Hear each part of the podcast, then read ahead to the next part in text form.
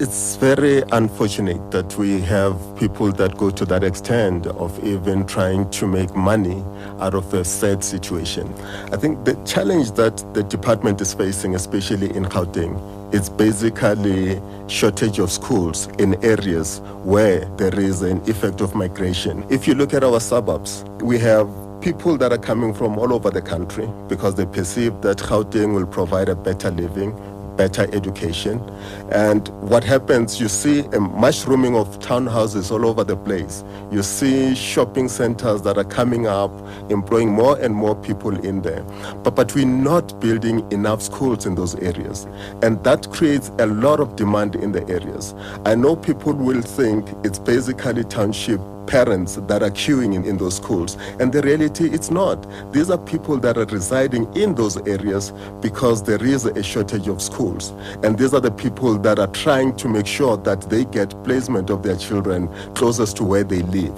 Yes, there are elements of some parents who come from other areas that perceive that if they take their children to those suburban schools, then their children stand a better chance of getting quality education.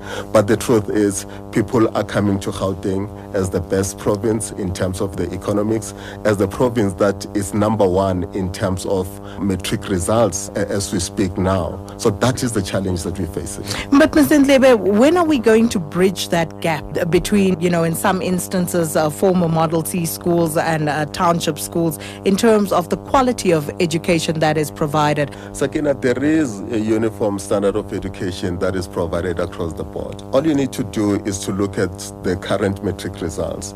There is very little difference. In fact, there's no difference between what the former Model C schools are producing in terms of matric and what the township schools are producing. If you look at Gauteng as an example now, all schools are performing at the range of about 80%. And that is why Gauteng is, is a leader in terms of that. And the second province will be your Northwest, your Free State. And when you look at the schools that are making those provinces perform better, it is actually the township schools that have closed the gap. The best performing students in Gauteng, again, examples. These are children that are coming from RDP houses, attending schools in townships. So that gap has been closed. The standard of education is the same. They're doing the same curriculum. They're doing everything the same.